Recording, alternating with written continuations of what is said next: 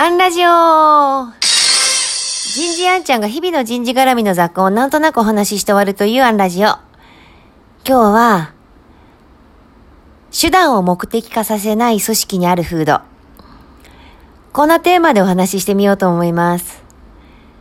私が恋にさせていただいている100年を超える老舗企業さん、経営理念を形骸化させないために、社員の方々がその理念を具体的な行動に落とし込んで、こういう行動を取ることじゃないの？こういう発言することじゃないの？こんな風に考えてみることなんじゃないの？っていうことで、落とし込んだものをさらに小さな手帳にして全員が持っているという取り組みをされています。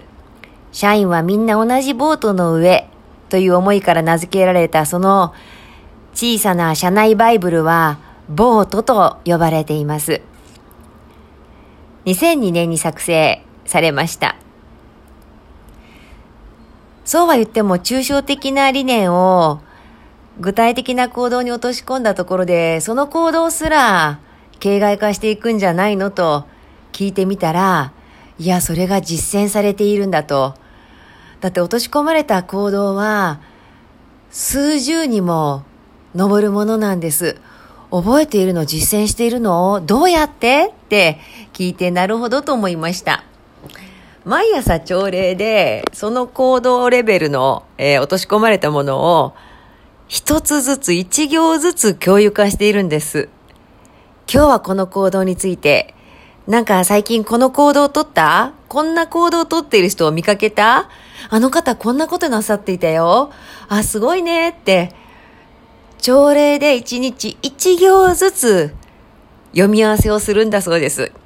それを一年続けていると、数十あるその具体的な行動が、もう体に染みついているんだそうです。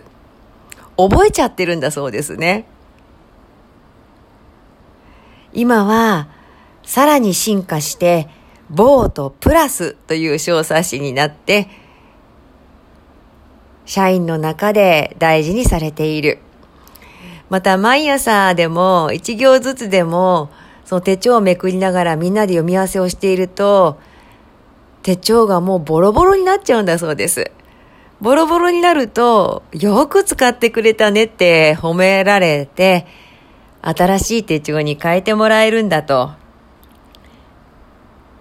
その会社に結局あったものは抽象的な理念を具体的な行動に落とそうとみんなで声かけ合った社員の姿がありますし、毎朝声を掛け合う風土があるんですよね。